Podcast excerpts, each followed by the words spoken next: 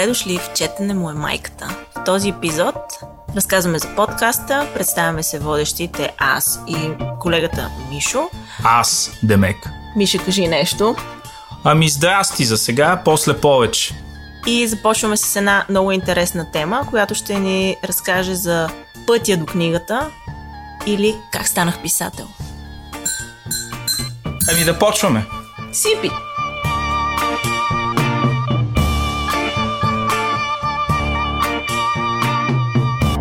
Здравейте! Вие сте с първи епизод на Четене му е майката. Подкаст за удоволствието от четенето и забележителния път до него.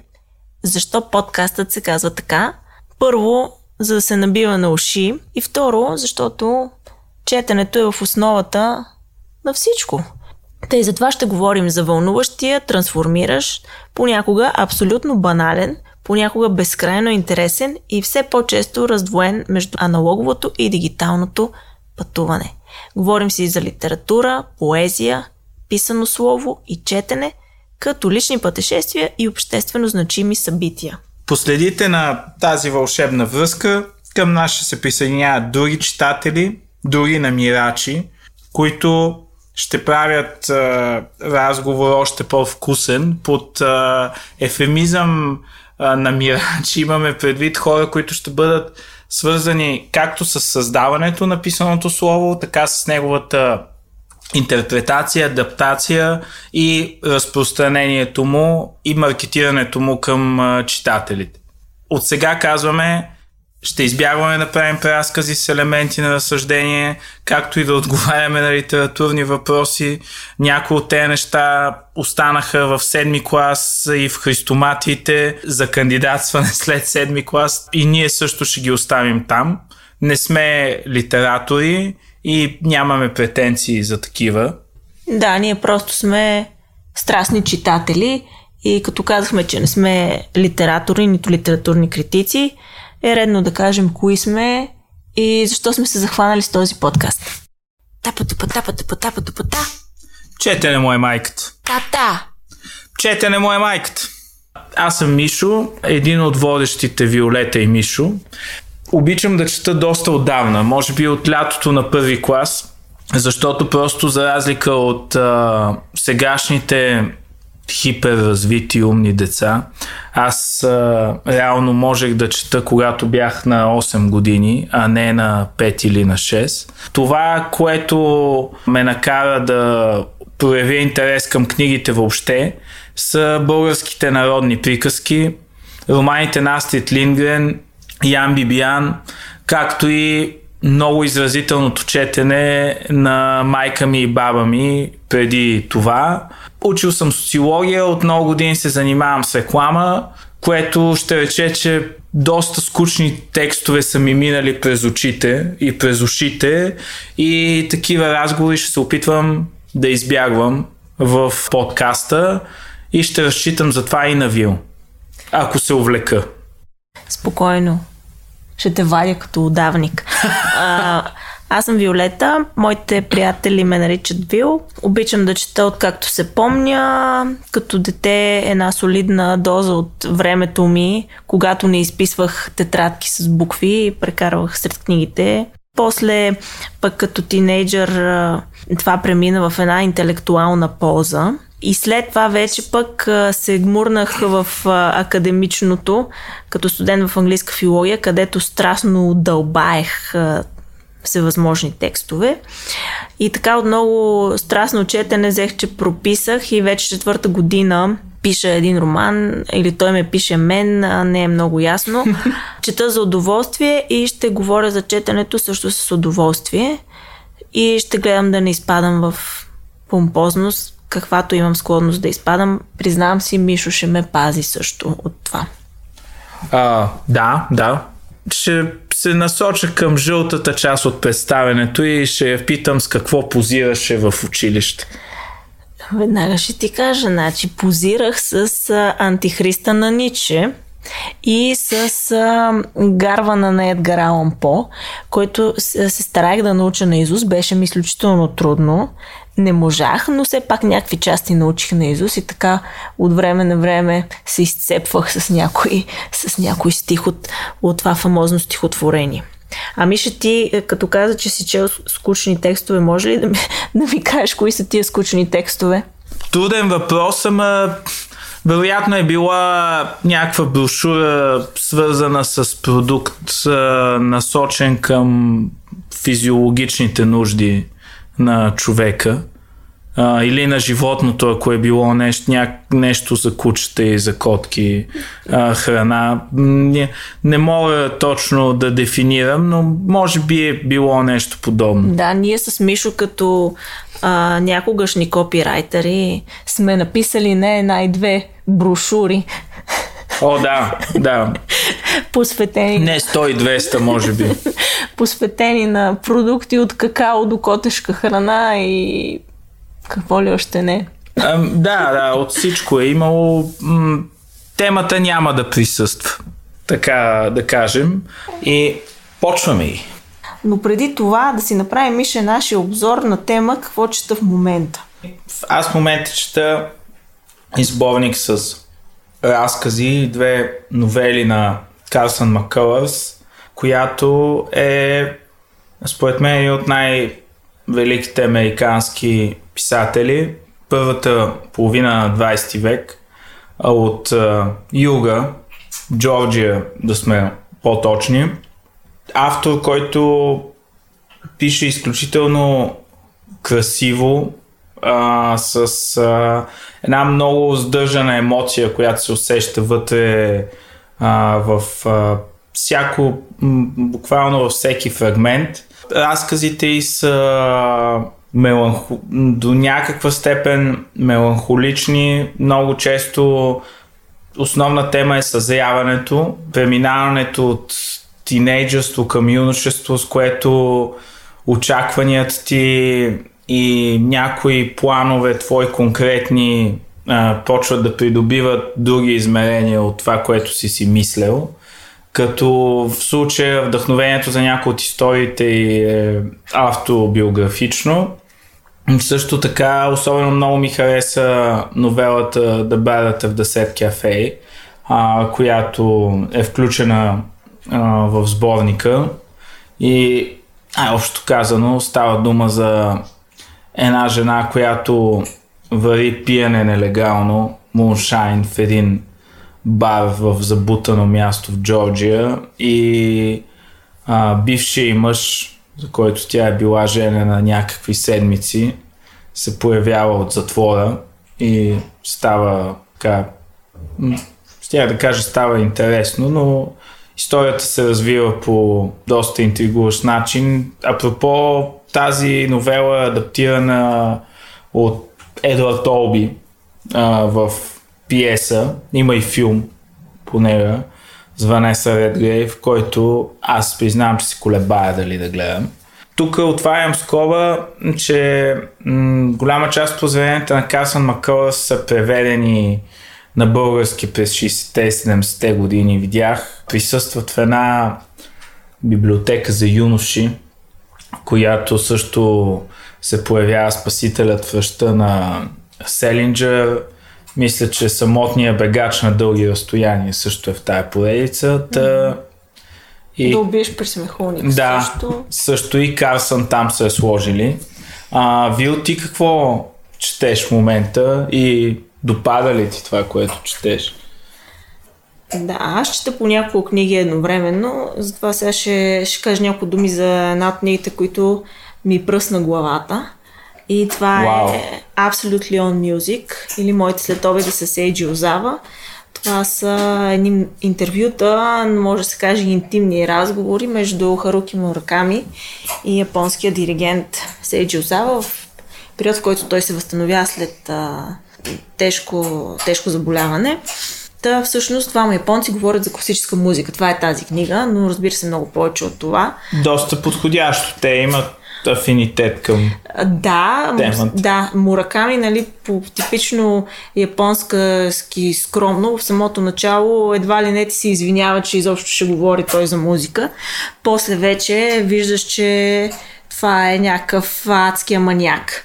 Човек, който притежава огромна колекция, слушал е произведенията стотици пъти, има енциклопедични познания за диригенти, директори на филхармонии, музиканти, произведения и невероятно.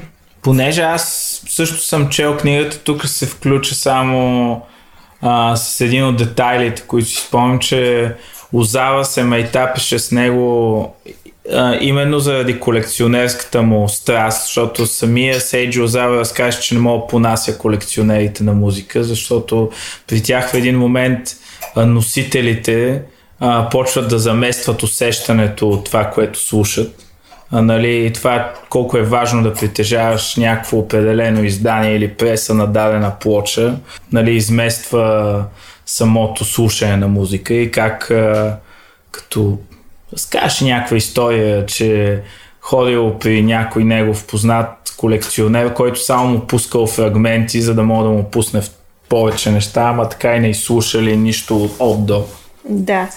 Та, освен а, говоренето за музика, то, то се случва около а, самите произведения. Тоест двамата си пускат определени произведения, говорят върху тях, но говорят и за истории, свързани с тях.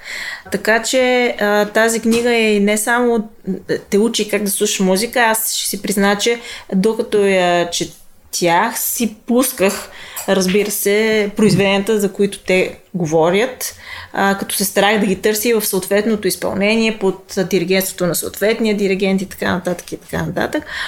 А, мисля, че е задължително, докато тази книга се чете, това да го прави, защото така и ставаш част от, от този разговор.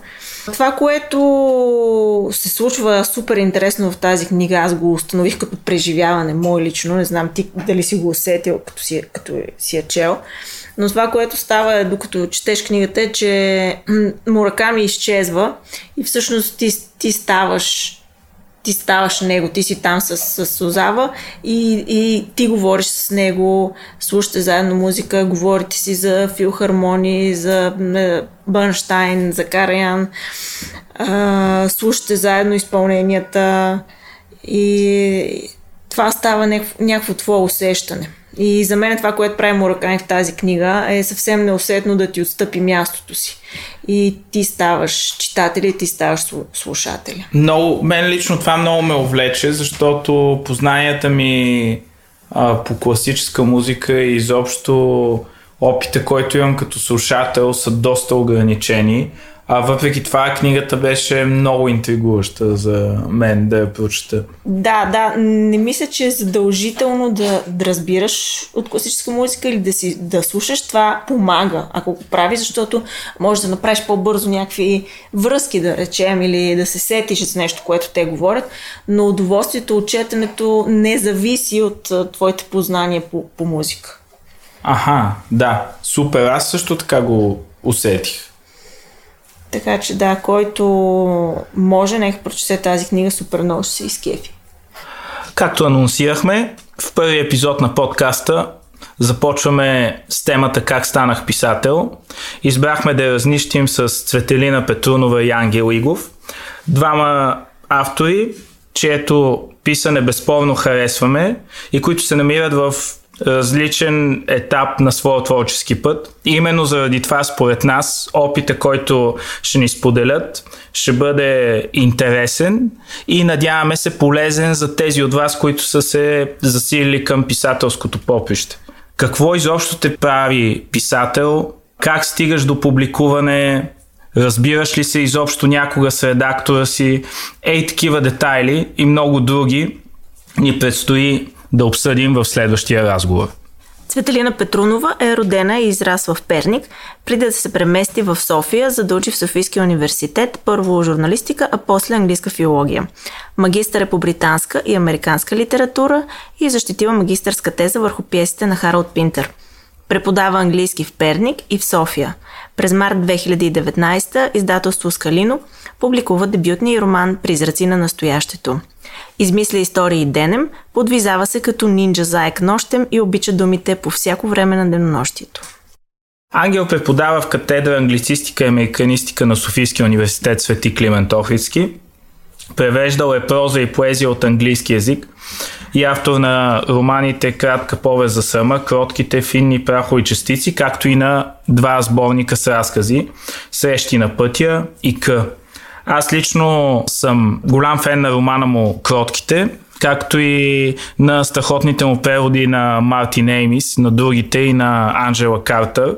Освен мен, на прозата му са фенове и доста други хора, защото той е носител на няколко литературни награди, сред които си струва да отбележим националната награда Христо Гаданов в раздел „Българска художествена литература“ за романа му «Кротките». Изобщо Ангел е от тежката артилерия на съвременната българска литература. Подписвам се под това. Така е. Как стана така, че прописахте? При мене не мога да кажа, че е свързано толкова с прописането като цяло усещането, защото то писането си е било цял живот част от ежедневието ми, но просто може би когато хората започнаха да ме наричат писател, аз не се усещам и до ден днешен такава. А кога започнаха да те наричат писател? Еми след като излезе книгата, започнахме да правим разни представяния и тогава започнаха на тези представяния хората да ме наричат писател.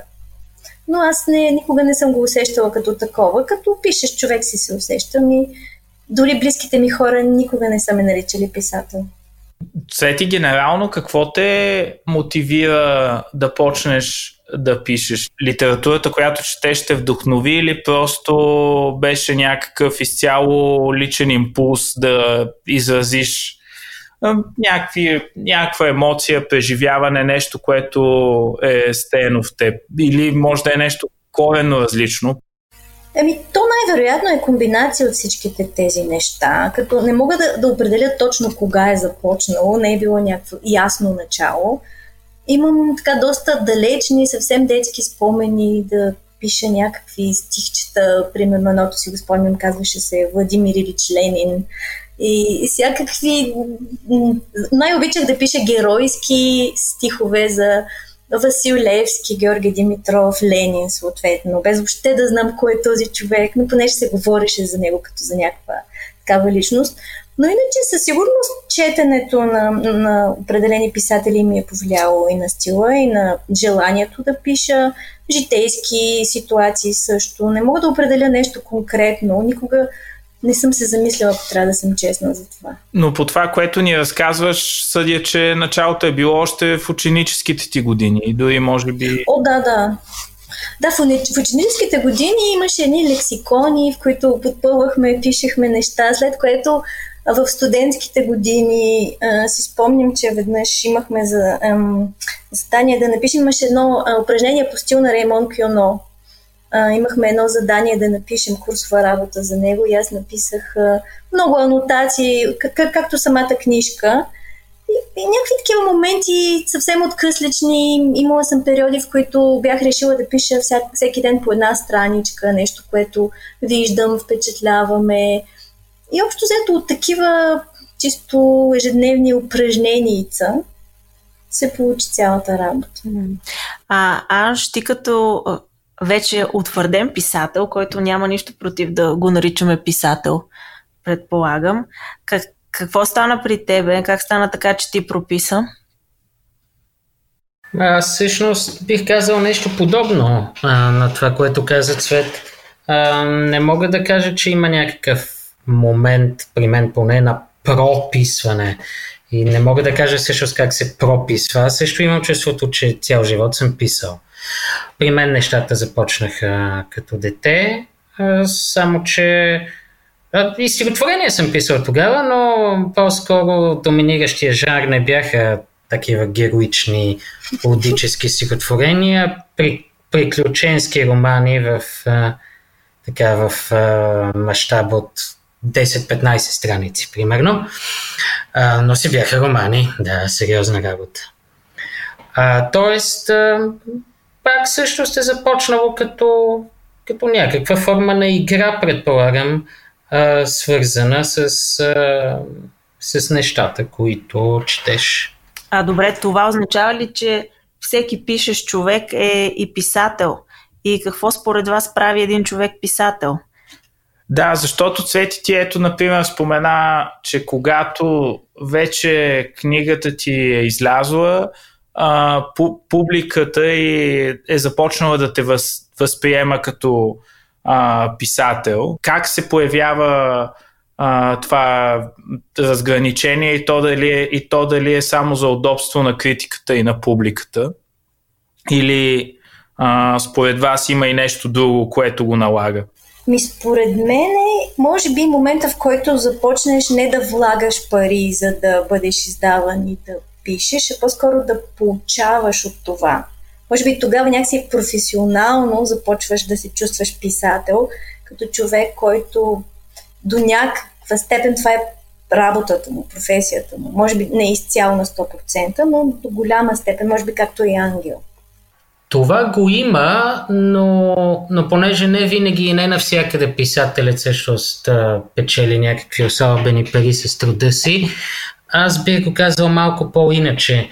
А, писател е човекът, който а, някакси основно с това се занимава и основно през това преживява себе си. Т.е. човек, който би казал: основното, което аз правя, е това, че пиша книги. Другите ми занимания евентуално са някакви странични и, и второстепенни. Точно така. А, докато, да, докато има много, много хора, за които е обратното.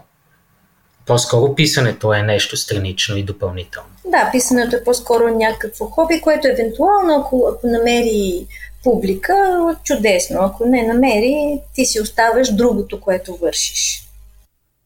Да, мисля, че това е много добро разграничение. Да, защото то реално а, нали, всички знаем за това, че има хора, които са популярни от други поприща и пишат книги и книгите им всъщност също биват успешни и тиражирани, но широката публика никога не възприема тези хора като писатели, независимо, че реално няколкото издания, които те имат, са им донесли солидни продажби. Те така и тук аз, моето наблюдение е, че няма значение човека от другата страна колко четяще, дали чете, дали не чете, дали е само любител и така нататък.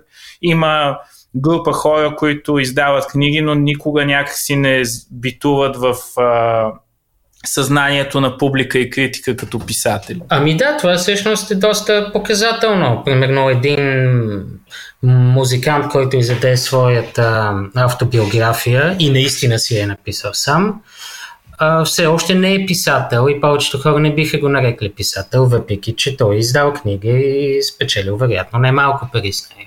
А защо а, тогава, а, връщам пак към Цвети, но, но аз се радвам и ти да кажеш, защо тогава, след като дори вече имаш публикуван а, роман, не смееш да се наречеш писател? Не, не че не смея. Аз не отричам, когато другите хора ме наричат. Ми някакси не, не се боря с това. Напротив, честно казано, ми е приятно. Uh, но някакси вътрешно, не, може би една книга не е достатъчно, може би трябва да имам, да, не, не просто да имам книга, но да по някакъв начин да бъда разпознаваема. Не от един съвсем малък кръг хора, ами малко повече. Може би това е до някъде причината. Или може би защото писането ми е по-скоро приятно занимание, което правя в свободното си време. Не гледам на него като професия, била тя парт-тайм. А не защото около думата писател, примерно, има някакъв ореол на някакво свещено животно, което не смееш да си го закачиш на ревера, ако може човек да си закачи животно на ревера, да, изобщо. Не. Или е свързано с някаква допълнителна отговорност пред обществото. Маля. не, не, не знам, не, не, аз като, като преподавател по английски имам достатъчно отговорност пред обществото.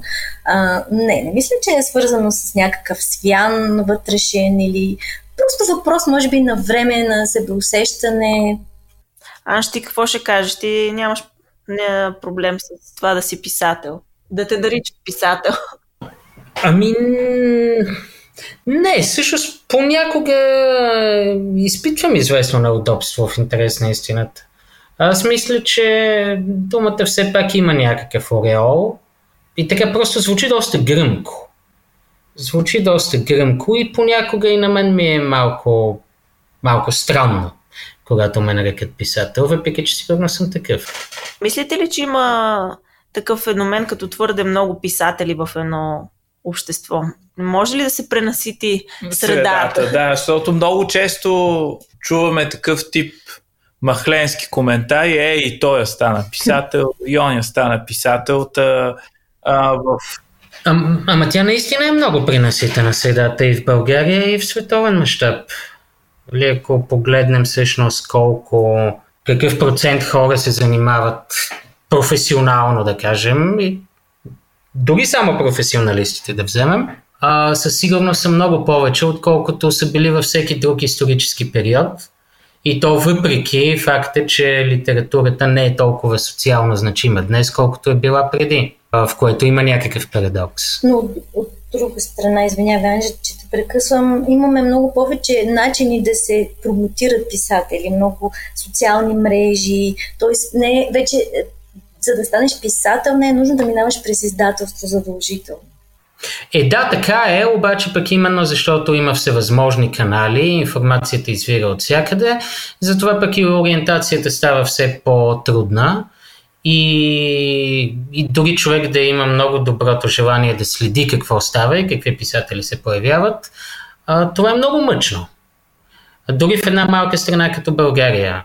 Достатъчно е да за някой месец да изпуснеш от поглед какво става и след това си тотално изгубен. Нали? Вече се появили някакви имена, които изобщо не си чувал, не си имал време да се запознаеш с книгите им. Изключително много книги се издават в България. Преводни също, между другото, но, но и авторски книги на, на български автори според мен се издават изключително много. Да, и Цвети ти каза нещо много ключово, че сега не, не ти трябва издателство, за да, за да станеш писател и много по-лесно можеш да стигнеш до, до твоята публика. Били, били разказала как стана така, че, че твой роман излезе седем години след като го написа? О, мали... Ами, не, не мога съвсем ясно да дам отговор на този въпрос. Просто някакси не, не смятах, че не съм правила никакви опити да го издам. Той си стоеше, съществуваше. Дори написването му не е било задължително с цел издаване. Просто си беше някакъв а, израз на моментни състояния, емоции и, си, си го, и така, самото написване беше такова. Непланирано, не, неосмислено, просто си излезе такъв текста. И затова не, не съм търсила опити да, да го издавам. Много често мои приятели, Ангел и други хора, които се издават, са, ми, са ме питали защо не пробвам да потърся издатели.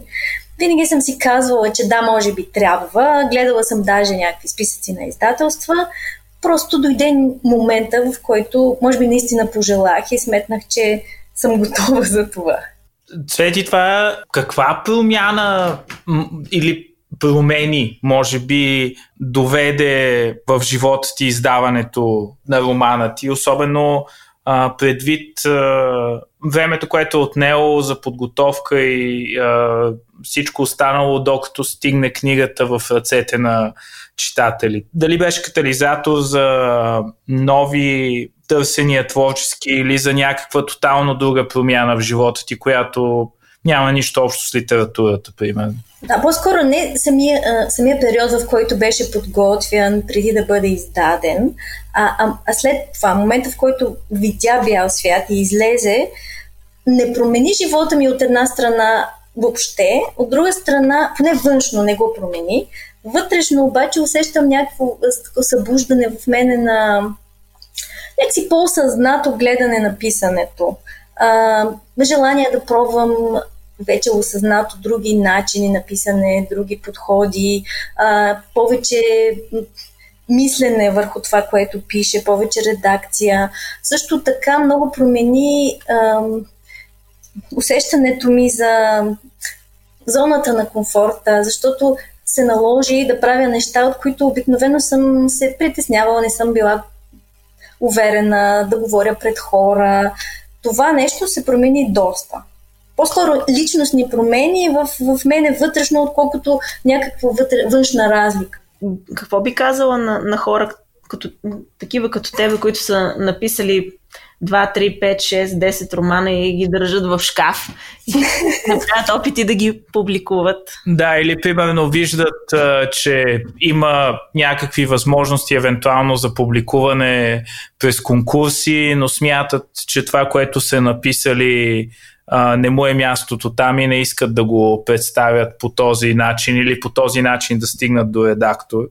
И въобще това може би е повод и ти да ни разкажеш допълнително ти какви трудности срещна при публикуването на, на твоя роман. Ами аз лично, честно казано, не, не срещнах особено много трудности при публикуването на моя роман. Даже колкото и странно да звучи на, на хората, първото издателство, с което се свързах, по някакъв съвсем за мен е изумителен начин, се бяха заинтересовани от а, моя роман и решиха да го публикуват почти без никаква редакция, ако трябва да съм честна. Така че за мен нямаше абсолютно никаква трудност в намирането на издателство. Може би съм избрала в някакъв момент правилното издателство, късмет, нямам представа каква е причината. Иначе за самите хора, които имат скътани текстове, може би първата стъпка е да разберат защо тези текстове са скътани там и не, не, не, не ги показват на бял свят. След като разберат дали наистина искат да ги покажат или не, да, да потърсят начини да ги покажат. Може да се обърнат към издателство. Това е единия начин. Другия начин е да, се, да потърсят начин да се самоиздадат. Има толкова много информация вече за тези неща, така че и различни опции за всеки. Да, но а, а, какво мислиш за, за разликата между това да те издаде издателство и да се самоиздадеш? Защото може би в единия случай има някакво а, как да кажа, не принизяване, но друго си е да те издаде издателство. Ами да, така е. Сигурно има нещо такова, след като я самата съм избрала този начин. От една страна имаш някакъв какъв представител, който ам, намира място за теб в книжарници. От една, от една страна прави ам, някакви... промотира по някакъв начин книгата ти. Това е едната разлика. Ам, може би хората гледат по-сериозно на книги, които са издадени през издателство. Има някакъв престиж до някъде. Но според мен това, което виждам напоследък, е доста тенденция хора, които предпочитат също да четат книги, които не е задължително да бъдат издадени от издател. Mm-hmm.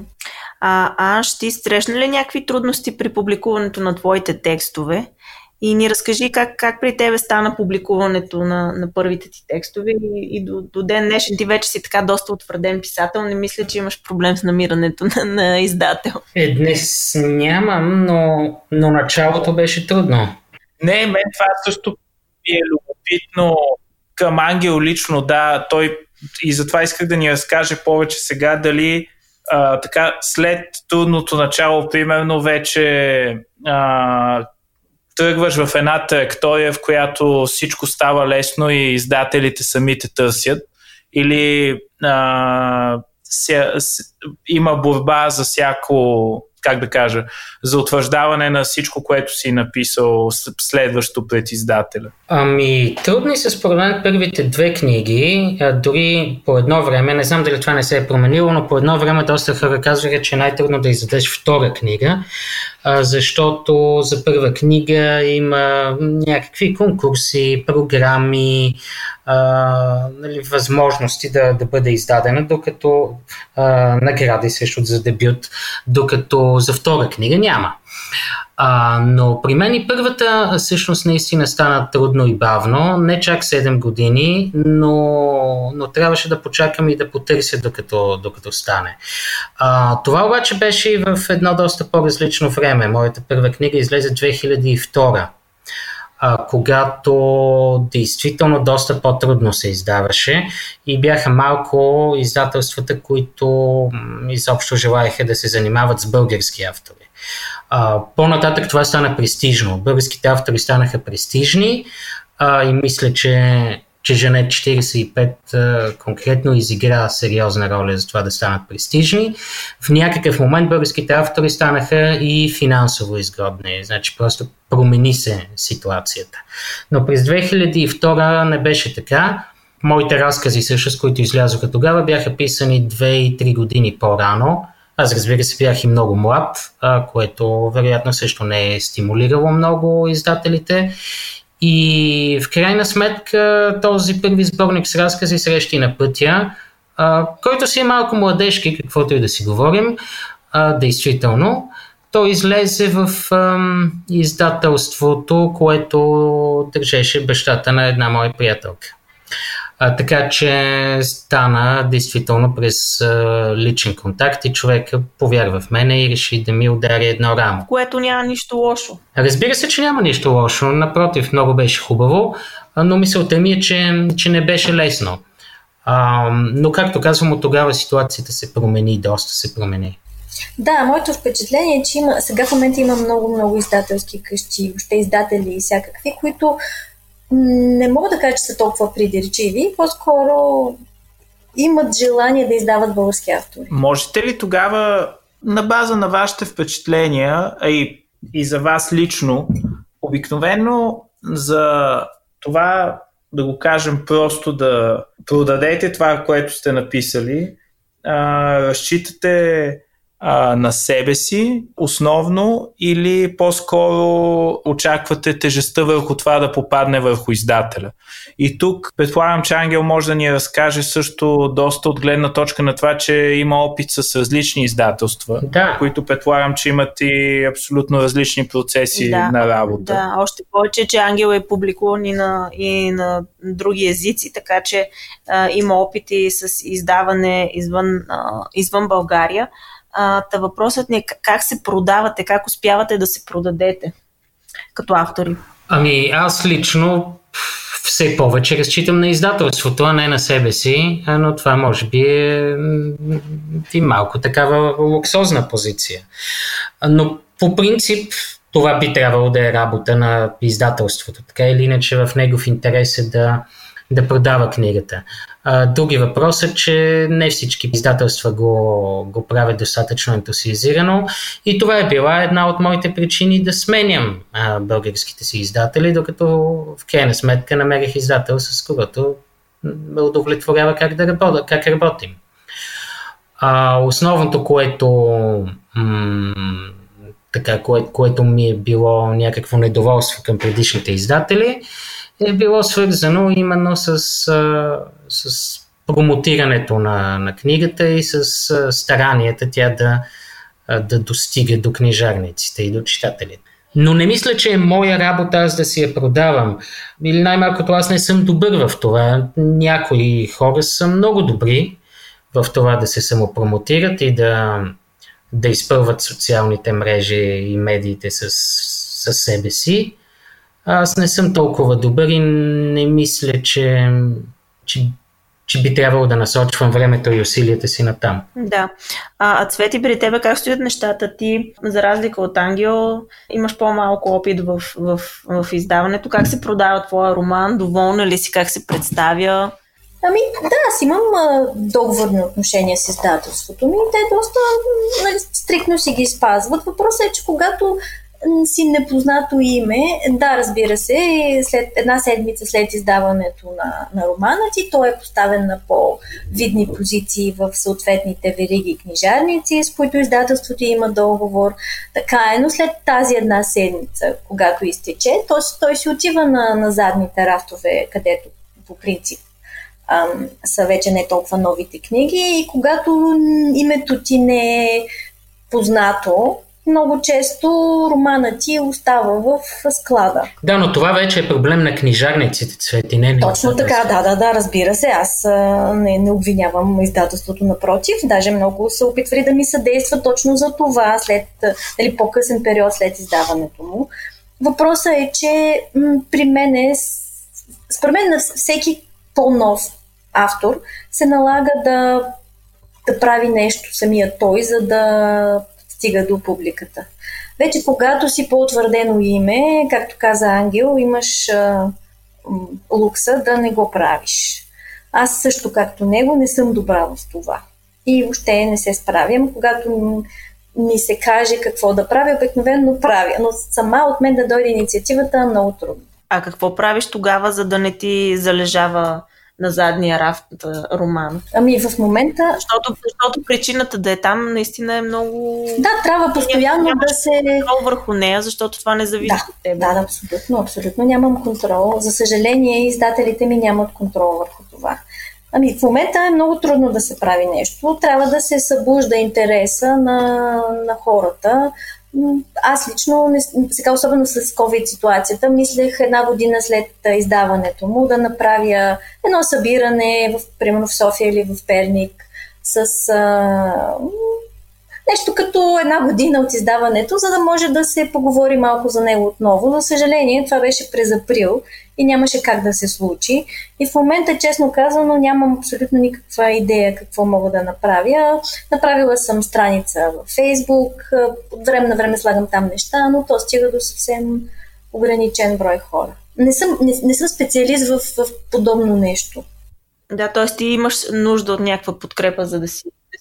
Имам, абсолютно имам нужда. Според мен всеки а, има нужда от подкрепа в това отношение. Разбира се, че всеки писател има нужда от подкрепа на издателството, но по-големият проблем действително е с разпространителската мрежа. И тук пак опираме до това, че се издават страшно много книги, защото а, често, така дори при най-добро желание на книжарите, няма как една книга да стои повече от седмица на витрината, точно тъй като така, са дошли а, междувременно новите книги и те също чакат. И не може, според мен не може да се реши. И в този, в този смисъл а, онлайн платформите за продажба на книги а, по-скоро объркват ситуацията и, и правят а, избора на читателите по-труден или, ви, или улесняват вас а, като писатели да намерите посредством други платформи за комуникация много бърза връзка между читателите си и произведенията си, защото реално имате примерно възможност, използвайки социални мрежи, да промотирате директно ваше произведение, което се продава в онлайн платформа и особено в текущата ситуация е по-лесно достъпно там, отколкото в а, стандартната дистрибуционна мрежа. Аз честно казано не знам, а, не знам числата, не знам как вървят точно продажбите на моите книги в онлайн платформите, в онлайн книжарниците, но по принцип, ако една онлайн платформа е направена достатъчно добре, а, тя по-скоро ще помага. А, именно защото така има много по-големи а, физически възможности от една, от една обикновена книжарница. А, нали, там а, винаги може книгите да се, да се въртят много по-бързо и повече книги да бъдат видими повече време. Други въпрос е доколко нашите онлайн книжарници всъщност са направени много добре. А какво мислите за, за това да, книгите ви да съществуват дигитално? Ето особено сега, да, да се прескочи изобщо книжарницата като, като място, откъдето може да се вземе физическото тяло на книгата. Вашите книги могат да съществуват и в онлайн пространството. Аз нямам нищо против да съществуват като, като дигитални книги, като файлове. Стига... Това предлага ли го издателя или някакси вие сами трябва да, да се погрижите това да се случи? Ами, българските издатели на този етап странят от това и аз ги разбирам защо странят. А, защото все пак а, тогава книгите много лесно ще могат да се изпиратстват и да станат всеобщо достояние и продажбите на хартиените копия, изобщо продажбите на книгите ще спаднат още повече. А, може би ще дойде момент, когато ще се сформира нали, такава култура действително на, на продажба и на дигитални книги в България. Трябва може би да се измисли по-различен а, бизнес модел. можем да, да гледаме това, което стана с музикалната индустрия. Именно, да, както спряхме да си купуваме албуми. Спряхме да си купуваме албуми, след това спряхме и да си теглим пиратски албуми, просто защото цялата тази музика стана налична на много ниска цена в, в интернет и не е нужно да я притежаваш физически. Сега с книгите едва ли може да се получи точно по същия начин, но сигурно, сигурно има какво да се измисли. Аз самия не съм го измислила. Точно с, с книгите на български според мен е трудно може да се получи това. Ако, ако книгата е издадена на английски, има много по-широк пазар, може да си позволи, да се позволи подобно нещо. На много ниска цена, да има много хора достъп до нея, но с нашия пазар малко трудно може да се. Аз хубавото е тук някакси, нали, връщам се към, към това, което Ангел каза за опасенията на българските издатели за пиратството. Макар да имаме такава слава, не без основание, особено ако гледаме ситуацията преди двайсет на години и повече. Това, което ми прави впечатление с българското кино е, че, как да кажа, торент платформи, най-общо казано, където обикновено се попада на такова съдържание, постъпват изключително отговорно и понякога проактивно свалят български филми, които са качени нелегално там. Чувал съм и много случаи, когато разпространителя директно а, отправя запитване и то бива уважено. В... Ама той с книгите става същото, но какво от това? Да. А, значи тук коректността я, я има. Нали? Ти ако, ам, да кажем в Читанка, ако те първо мисля не качват книги на съвременни български писатели, но ако ти се озове, ако се озове там книга, която е с авторски права и държателят на авторските права пише и помоли да я свалят, те ще я свалят. Но на това с какво променя нещата? Значи... Отново няма да има налична дигитална книга в интернет, така че... Да, прав си. А, нищо ново. Да, абсолютно. Абсолютно. Аз все пак, не знам, може да е сантиментално, но честно казано и част от а, данни за продажби, които гледах в глобален мащаб, го потвърждават. Мисля, че при литературата а, силата на физическия носител е много голяма за хората и независимо, че дигиталното някакси им помага първо по-бързо да стигат до големи обеми от а, съдържание, било то музикално, филмово или литературно, и да, как да, и да нямат толкова вещи около себе си, все пак мисля, че чара на книгите ще остане. Има го, все още го има това до голяма степен, а, влиза се обаче в един странен такъв омагиосен кръг. А, много издатели от една страна си дават сметка, че за да съхранят този чар на книжното тяло, трябва да инвестират именно в самото книжно тяло. То да е по-качествено, по-привлекателно, нещо, което човек би желал да притежава. А от друга страна, това разбира се го прави и на свой ред по-скъпо и стеснява пазара му. А, така че се получава едно такова въртене в кръг, от което е трудно да се излезе. Аз мисля, че българските издателства много напреднаха в, в това и все по-красиви книги се виждат по щандовете.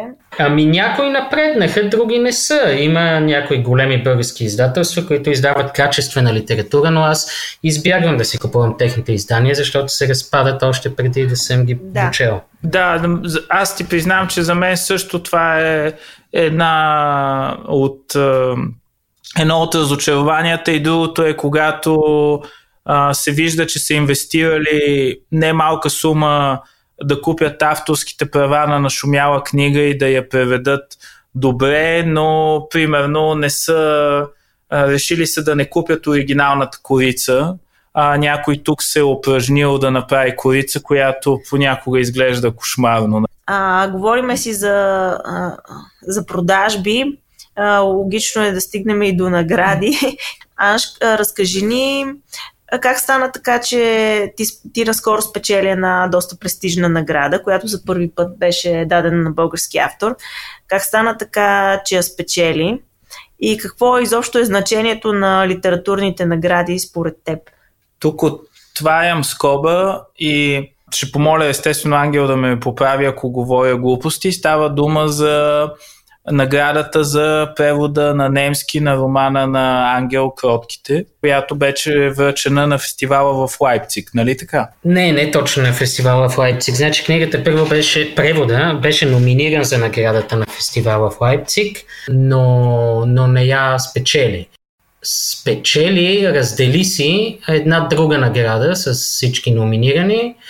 А, наградата на Дома за, световна, за световни култури в Берлин. А, така че това е, това е награда, а, която се дава за, за преводното издание, но фин, а, паричната сума се поделя между автора и преводач. Да, и тук също ключов момент.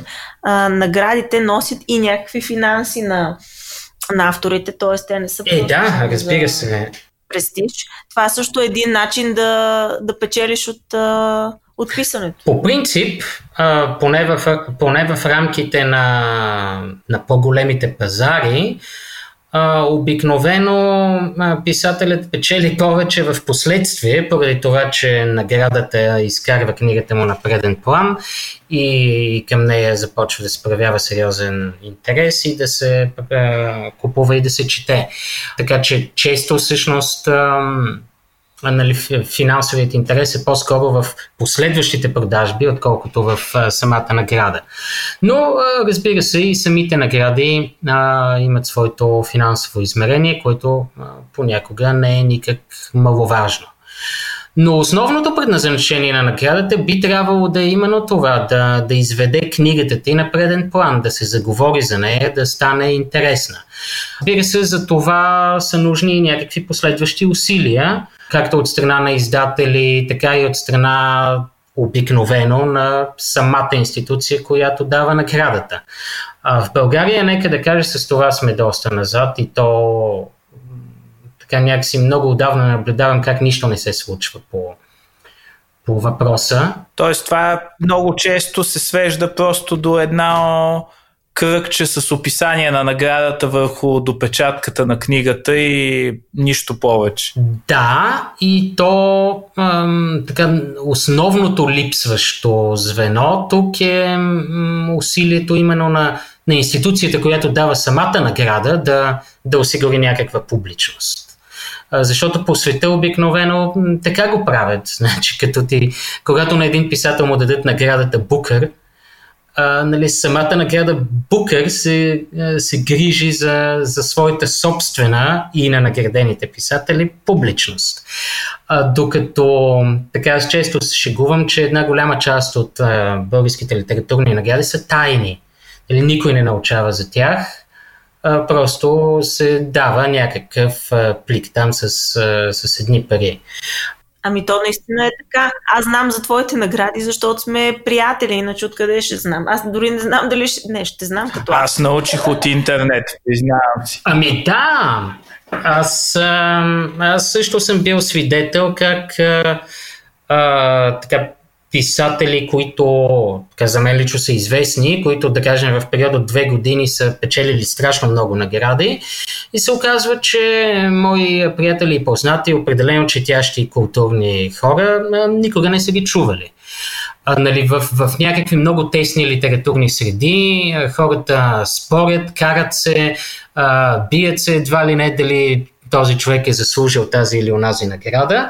Но извън а, тази тясна среда никой не е чувал нито за наградата, така, нито за автора. Така.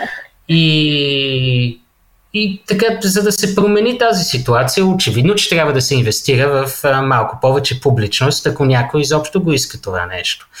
Много, много зловредно действа, например, това, че в някои... А, че някои от а, българските литературни награди се присъждат от анонимни журита. Това е един абсурд, според мен. Нормалната практика е ти още с обявяването на журито да произведеш събитие. Нали, то самото да бъде новина, нали, да излезе по, по вестниците и по, и по медиите, еди коя си награда обяви своето жури. В него влиза този, този и този. Това само по себе си трябва да е новина. Нашите хора тук го държат в тайна. Mm-hmm, да. В този ред на мисли има ли, има ли файда от твоите награди? Ми, някаква умерена файда има. Не би казал, че е много голяма. Но поне мога да си го напиша в си ви-то и така като си пусна си ви-то някъде извън България, хората се впечатляват, защото гледат номиниран за седем национални литературни награди, а не знаят какво представляват те и затова се впечатляват. Еми, значи, намерил си муцаката. Ще ни кажете ли с Цвети, с какво се занимавате в, в живия живот? Защото, както си казахме в началото, обича, обичайно писател е паралелна функция на други житейски и професионални функции. Рядко човек работи писател. Вие двамата не работите писател. Макар, че както чухме от Ангел, има пликове с пари на наградите. Те не идват всеки месец. А, не, те дори най-големите литературни награди български не биха могли да те, да те издържат дълго време. Аз, аз какво правя? Аз преподавам в Софийския университет и превеждам книги. Така че фактически основно с това се издържам. Да, и ти, честно казано, Ангел, си преводач на доста сериозни автори, след които Уърдсуърт, Толкин, Ян Макюн, Пол Остър, Анджела Картър и това. Как работата по преводите на тези автори и на други, които си превеждал, повлиява ли по някакъв начин на писането ти или общо взето двете дейности са напълно независими една от друга? Аз по принцип се опитвам да разграничавам двете дейности, не ги върша едновременно, нали, в някакъв период от време или превеждам книги, или пиша своя. Но някакво влияние със сигурност има. Не е възможно да няма никакво влияние. И това не мисля, че е лошо. Значи аз като превеждам автори и книги, които харесвам, не бих имал нищо против да науча нещо от тях и да го приложа в своето писане. Освен това, принципно според мен преводаческата работа помага на писателя, поне на мен ми помага, не мога да кажа дали за всички ще е така, но на мен ми помага, защото приучава на дисциплина и на, на внимателна работа с текст. Това ти да знаеш, че всеки ден трябва да отметнеш едно количество страници и че трябва много внимателно да, да работиш върху стила и език. Mm. Да, като преводач обработваш големи езикови обеми, няма как това да не ти, да не ти влияе върху собственото писане. А как ролята ти на, на преподавател се, се вписва в този микс? Как ти помага това, че че преподаваш, общуваш всеки ден с а, интересни млади души? Ами, пишеш ли колежански роман? Университетски по-скоро. Не, а, но помага все пак, защото е по-лесно да си осигуря публика за събитията. В това отношение поне помага, да. Ти си много хитър. А, защото, и защо студентите, разбира се, напълно нормално е да се, да се интересуваш, като разбереш, че преподавателят ти е написал книга и, и ти става интересно. О, аз, отиваш, било, аз бих се, ако бях студент, честно казано, би ми било любопитно. Определено, и те се, те, те се чувстват добре от това. И тяхното самочувствие се повдига от това, че че преподавателя им пише книги, харесва им.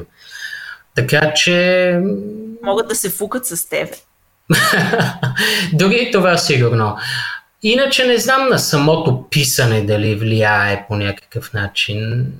Не съм мислял.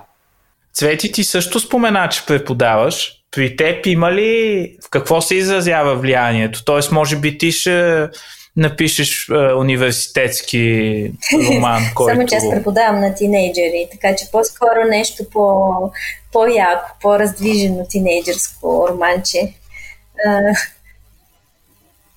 Между другото, да, и, между... и усещам голяма подкрепа от една такава сериозна тинейджерска маса за себе си. И, и на представянето, което правих в Перник, всъщност Както каза Ангел, че, че всъщност студентите му с голям интерес посещават събитията, които той прави. При мен е абсолютно същата ситуация, само че с тинейджерите. Те даже изявяват огромно желание да участват, да, да са част от цялото събитие. Не просто като зрители, но като участници, да четат части от романа. Така че, общо взето, аз ги използвам дори за организацията на събитията. Да, само да вметна, че Цвети е супер звезда в а, очите на нейните ученици. Те много се кефят.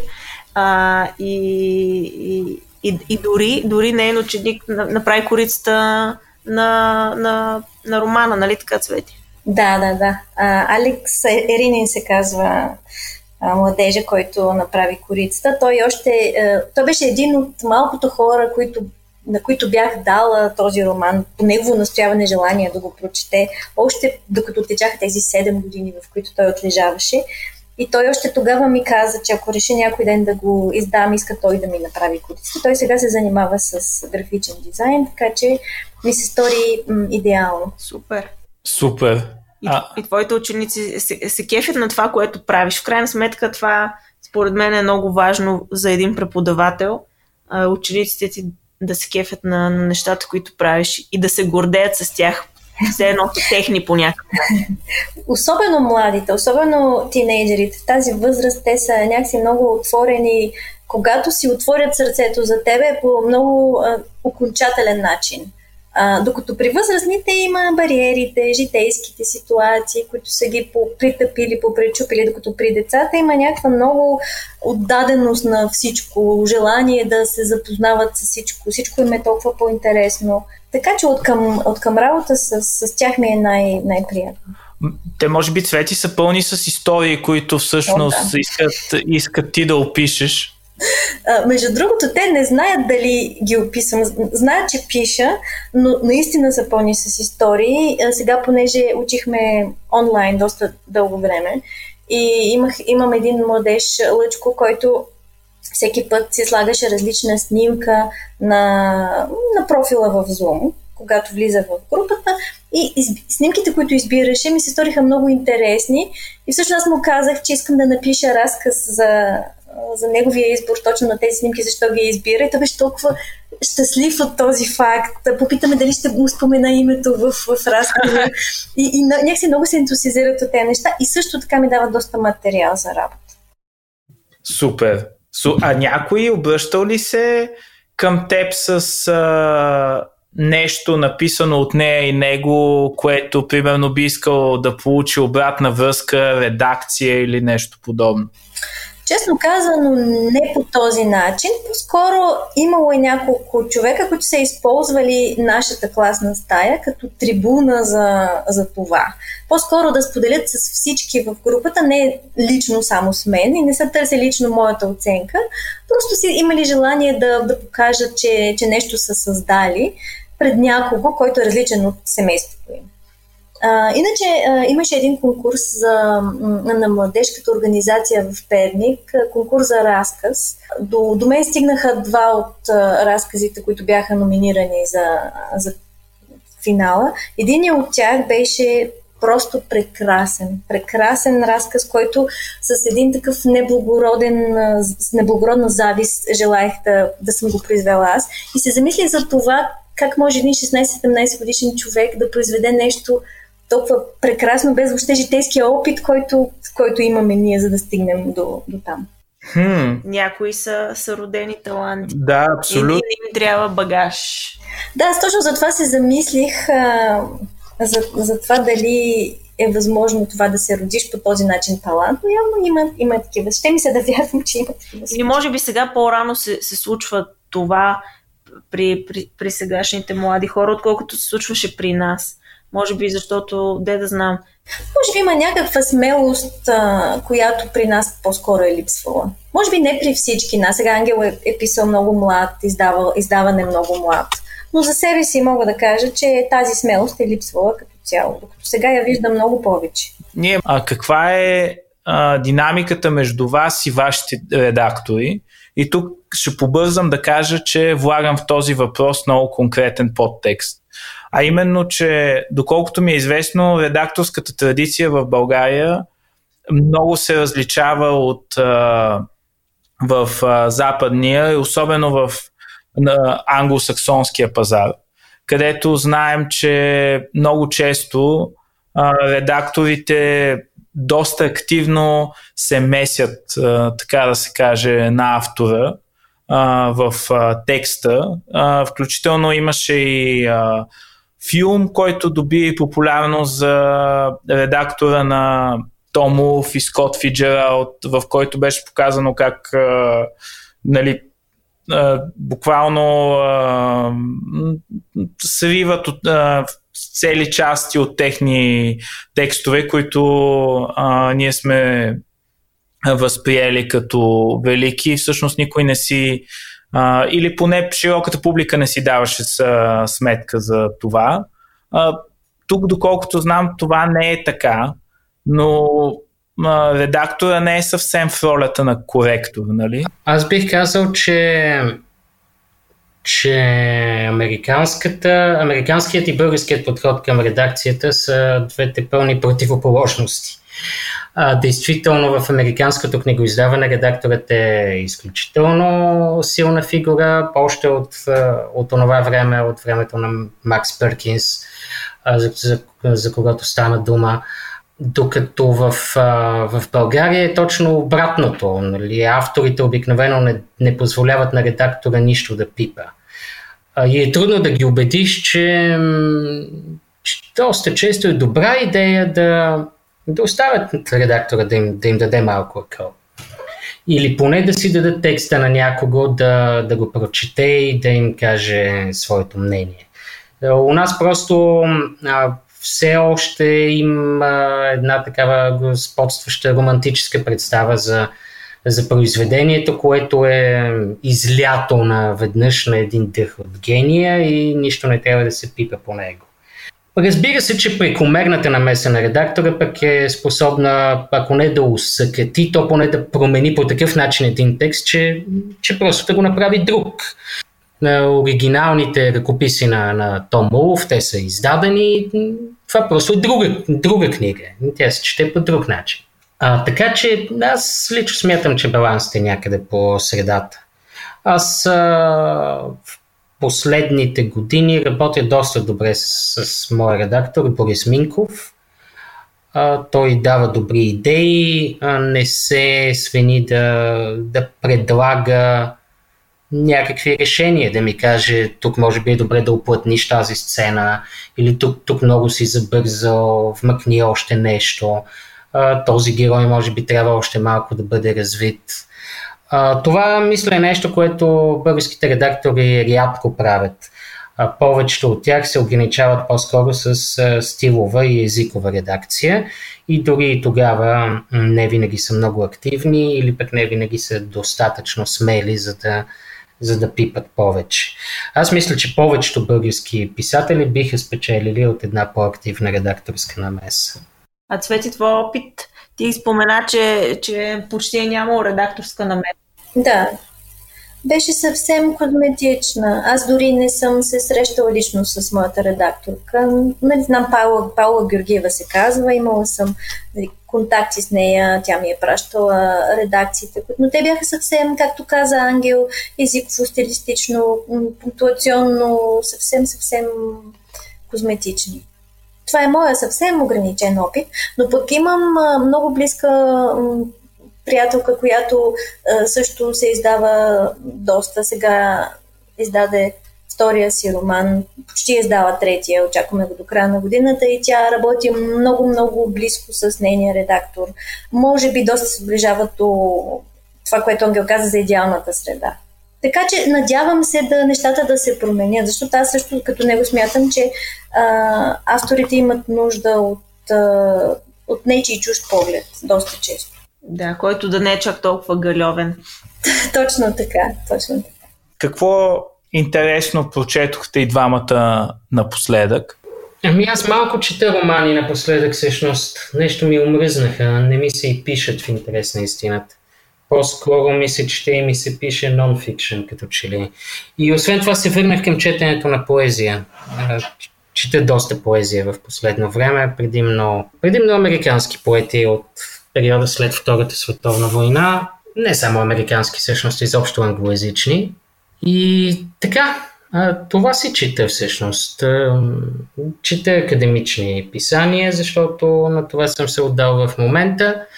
Но какво най-много ме е впечатлило в последно време, може би една много голяма, много дебела книга, хиляда страници, която се казва "Империята трябва да умре".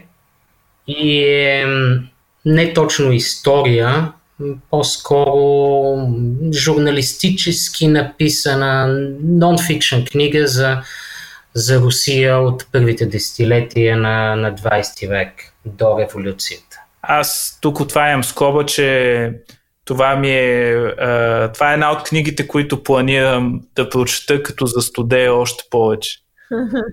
Ангела, тогава да очакваме ли в бъдеще нещо нон-фикшн от теб?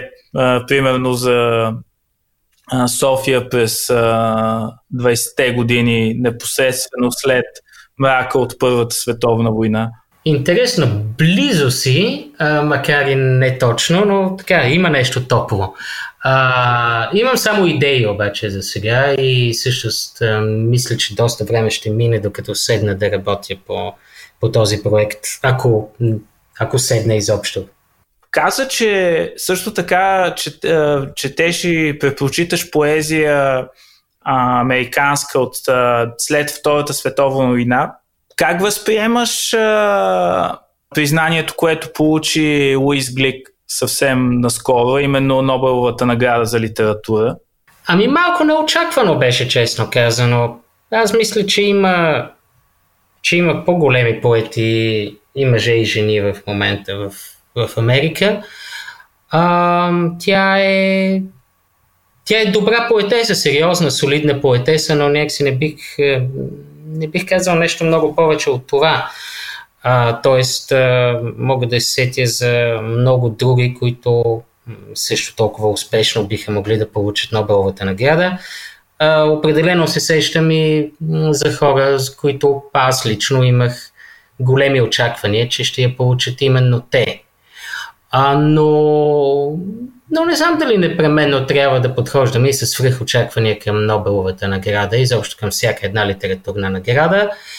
И наградите си имат своя динамика, свои основания, понякога дори просто желанието да изненадат.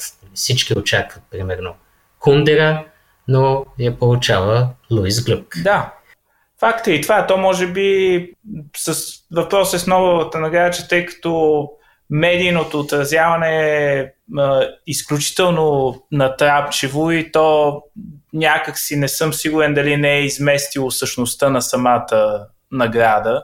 Тоест именно дискусиите след това... Е, тя е митологизирана, да. Вземат по-голямо място от процеса по избиране на наградата, но това са някакви мои спекулации. Аз нямам абсолютно никаква представа, нали, как върви самото решение. Ами аз открих за себе си Джоди Пико. И бях много изненадана, защото не, не знаех въобще за съществуването на тази дама. А, всъщност се оказа, че тя доста отдавна си съществува и си твори и прочетох една нейна книга, която всъщност се оказа доста актуална, защото не, не очаквах. А, въобще не знаех какъв е сюжета. А, тя се казва Small Great Things. Не знам на, на български дали е преведена. Мисля, че е преведена. Малки велики неща. Аз никога не съм чувала тази авторка, признавам си. Ами аз не бях чувала, но всъщност се оказа, че тя си е бая издавана, превеждана, има много, поне десетина романа и то доста сериозна работа. Аз този роман, който прочетох всъщност е... Доста се връзва сега в ситуацията Black Lives Matter, въобще това, което се случва в Америка и е така написано много някакси... Потапяте съвсем реално, има един съдебен процес. Аз по принцип не, не мога да, да издържам такива такъв вид книги, филми с дълги съдебни процеси, но всъщност това беше толкова реално и толкова добре написано, че реших да си потърся и други нейни неща и сега съм си купила още една нейна книжка. Да, но наистина много ме изненада и така доста приятно ме впечатли. Ще ни кажеш ли дали ти, ти спомена, че си си правила някакви като упражнения, да си пишеш по една страничка на ден? Имаш ли, имаш ли сега в момента някакъв специфичен ритуал, който използваш за писане? Дали правиш нещо, имаш ли някаква рутина, а, нещо, което следваш? Пишеш ли, примерно, много рано сутрин, преди да започнеш да правиш каквото и да било друго за деня? Да, като ти Харуки Мураками да ставаш в четири часа сутринта, примерно. А, да, вярно беше, че той, той е ранобудник. Да. Да, точно сега си купих, между другото, днеска Мураками. А, не, като, имам, имам един период от деня, в който съм а, усетила за себе си, че съм най-продуктивна, и това е между десет сутринта и обяд. Някакъв такъв промеждутък, в който м- може би съм по-свежа, м- и това, което произведа в този период, в повечето случаи е доста различно от това, което произведа вечер, примерно. Вечер не е моя период за писане. И това го доказва практиката. Описва, опитвала съм се вечер, след работа, просто не съм настроена по този начин и не се получава. Иначе, да, началото на тази година започнах, се върнах към тая стара практика по една страница на ден. И доста интересни неща се получиха, като не, понякога взимам нещо съвсем мъничко, което съм видяла около себе си. Понякога е някоя мисъл, която ми се е въртяла в главата известно време, така по-настоятелно. И пиша, то не е строго една страничка, понякога са две, три, понякога са три реда, но гледам всеки ден да имам мъничко написано.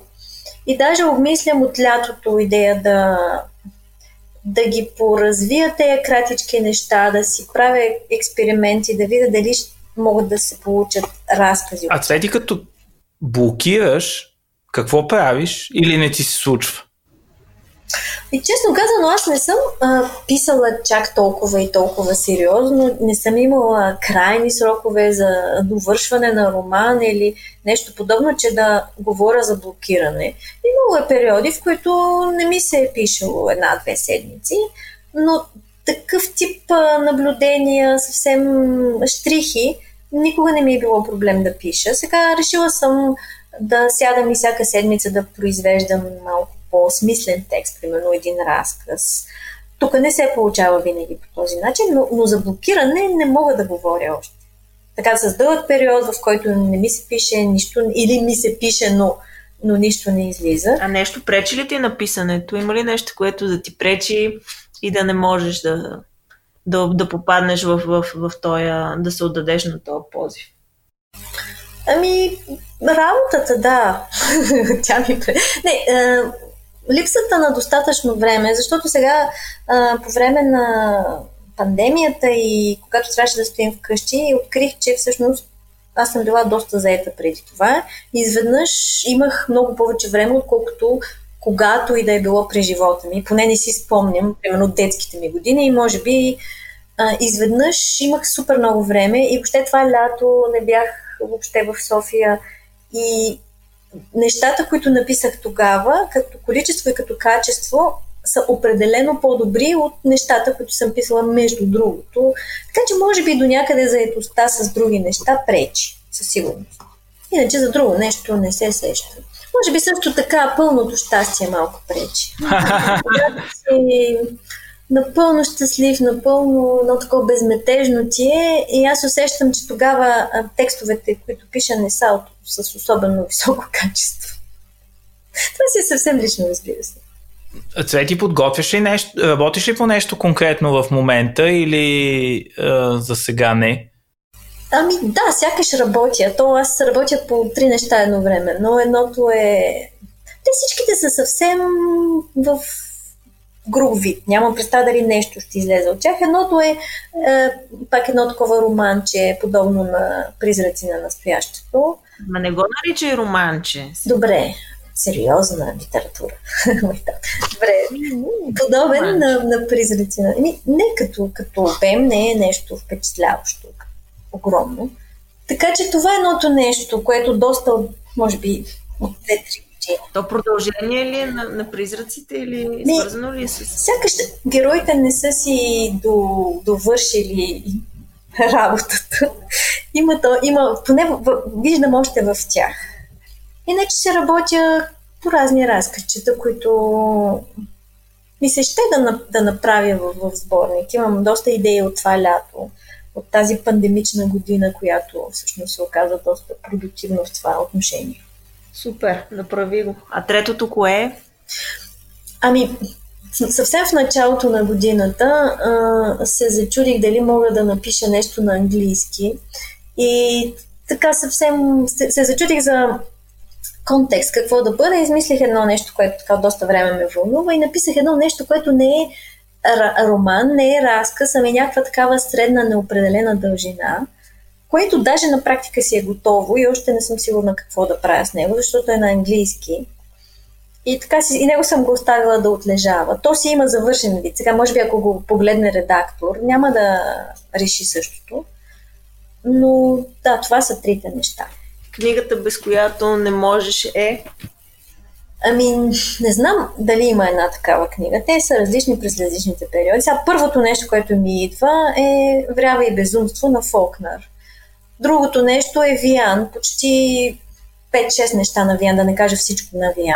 А, помислих, че ще кажеш ти пък Фолкнер. Е. Мислих, че ще кажеш нещо на Виан. Ами, сега Сърца за изтръгване си е било част от живота ми вече толкова време. Имам чувство, че съм ти го казвала вече толкова пъти. Ми кажи че...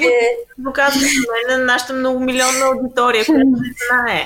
Добре, Борис Виан ми е, е човека, който дълго време е оказва огромно влияние върху писането ми, върху начина ми на мислене, като човек, като цяло, не само а, книгите му, но и начина му на живот, а, начина светогледа му, а, всичко. За мен той е прекрасен пример. Да.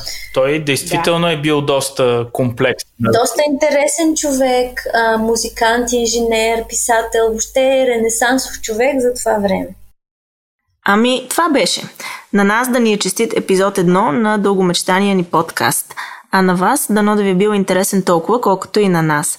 Благодарим ви, че ни слушахте и изтърпяхте несръчните ни шеги. Такива неизбежно ще има и за напред, защото просто сме си такива и толкова си можем. Ако епизода ви е харесал, чуйте и следващия, следващите, надяваме се, и ни пишете какво ви е харесало. Ако ви е подразнил малко или много, също ни пишете какво ви дразни, за да се постараем да го подобрим. Благодарим специално на хората, които ни помогнаха да с, с производството на този епизод. А, гостите ни, фамилия Стоянови и всички чудесни приятели наоколо. Така, чакаме ви отново в епизод две, в който продължаваме темата «Как станах писател» с още готини и приятни гости и, разбира се, още лакърди от водещите. До скоро! Да, още булмър динамик. Це пробихме ли ти главата?